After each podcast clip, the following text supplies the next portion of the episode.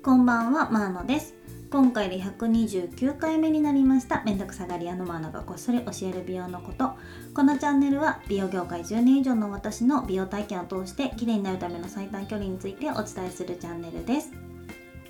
今日のテーマは久しぶりにあのクリニックに行ってきたっていうお話をですねちょっと盛りだくさんになるので、まあ、何回かに分けてお話をしていきたいと思います、えー、今日ですねやった施術っていうのがボトックスと,、えーと、トーニングです。でボトックスに関してはですね前回11月ぐらいに眉間にアメリカのねアラガン社のあのボトックスを打ったっていうのでこのラジオでもお話をしていたと思うんですけれどもと大体まあ6ヶ月ぐらいですね経ってで友達がですねあのボトックス打ったっていうのをたまたま LINE してきてくれてあなんか私もそろそろ打ちたいなと思ってたみたいなでちょっと話が盛り上がったんですよね。でそれで聞いてみたらなんか韓国製のやつでも全然良さそうよみたいな感じで、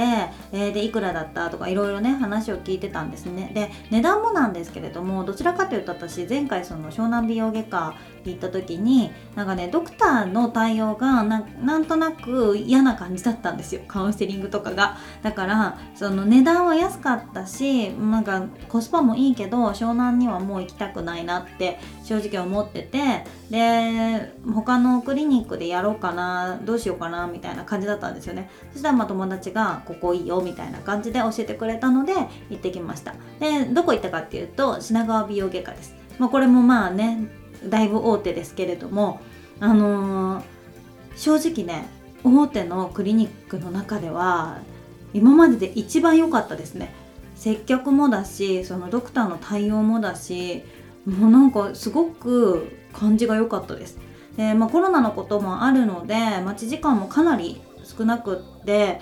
何でしょうねあの予約の数少なくしてるのもあると思うんですけれども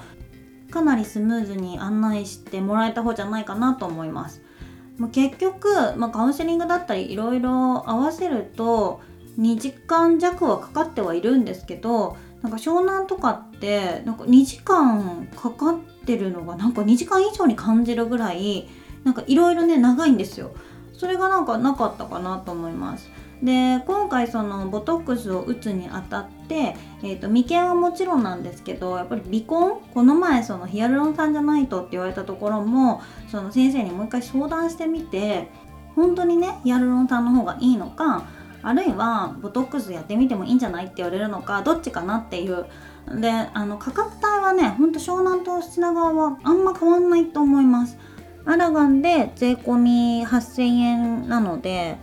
うん、ほんと変わらないかなっていう感じです。他のクリニックだとねもうちょっと高かったりするんですけれども大手はこのぐらいです。今回は私はあの韓国製の方を打ちました。で韓国製のも2つあって一番安いのは3000円とかなんですけど、えー、と真ん中のやつです。ちょっと高めのやつでと税抜き5200円かな？のを、あの打ちました。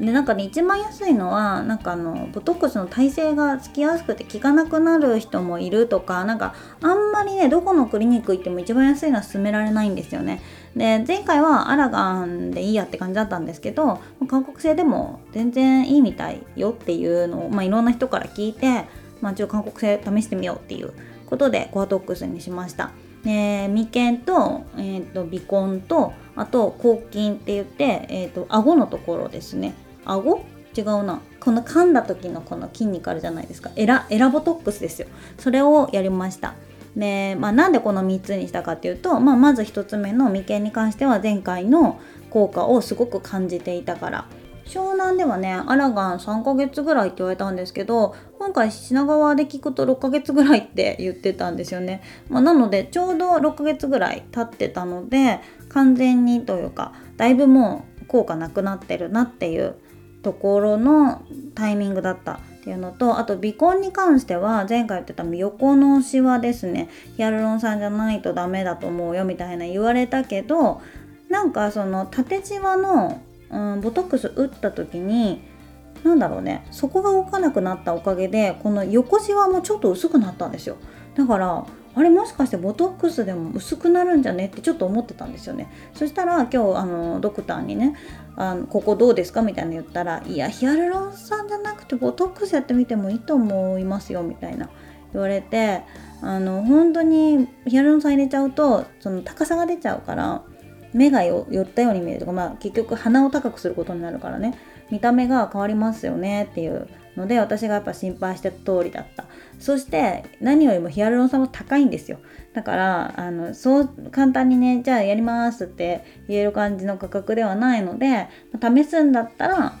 同じコアトックスを打つことにしました。そして抗菌なんですけどもそのエラボトックスエラボトックスに関しては前回あの言ってたんですけどその噛み締めがね私はすっごいんですよ。本当あのマウスピースずっとやっててもなんか顎痛いなとか頭痛いなって朝思ってしまうぐらいなのでその本当はエラーボトックスって小顔になりたい人だったりとかちょっとベース型の顔の人とかが打つものではあるんですけれどもあの噛み締め対策っていうところであの打ってみました。でここに関してはねあのシングルとダブルとトリプルとかっていうのがあってなんか品川はちょっとシングルが少ないらしいんですよ。だからあのトリプルとかダブルとかの方がいいですよって言われて筋肉をねしっかり小さくするんだったらその方がいいですって言われたのであのダブルで今回は打ちました。なんかね歯医者でもボトックスやってるところがあったりするんだけどどうやっても保険適用外なんですよ。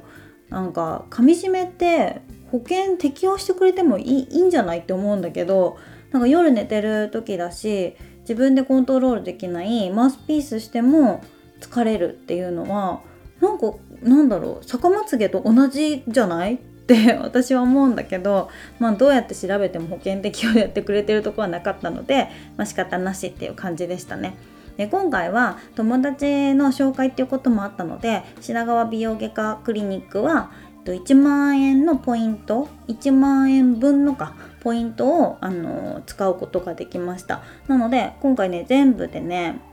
3万850円でした。えっ、とね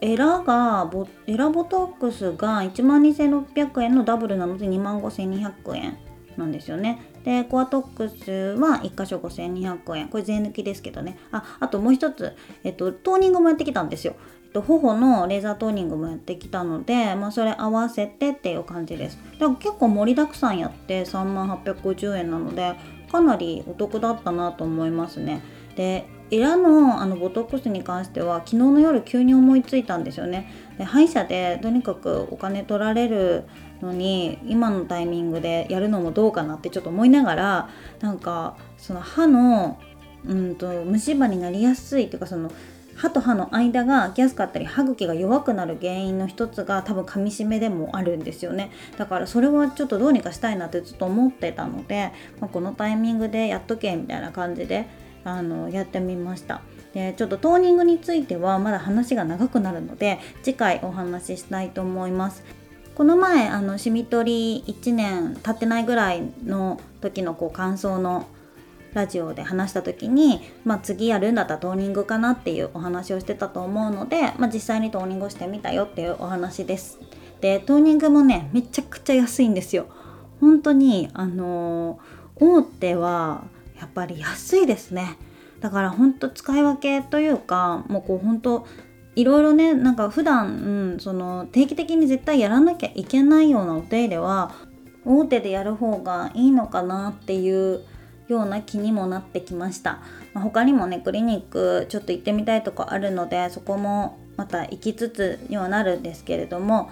と、またレポートしていきたいと思います。まあ、今日は、えーと、ボトックスのお話だったのでこのボトックスがね効果現れてくるのが1週間とかで抗菌の方に関してはもうちょっと先になるかもって言ってたんですよね。なので、まあ、それの経過もまたお話できればと思います。次回は、えっと、トーニングのお話をしていきたいと思います。結局あの濃すぎないシミでローハンか乾パンかどれかわかんないものに関しては、うん、トーニング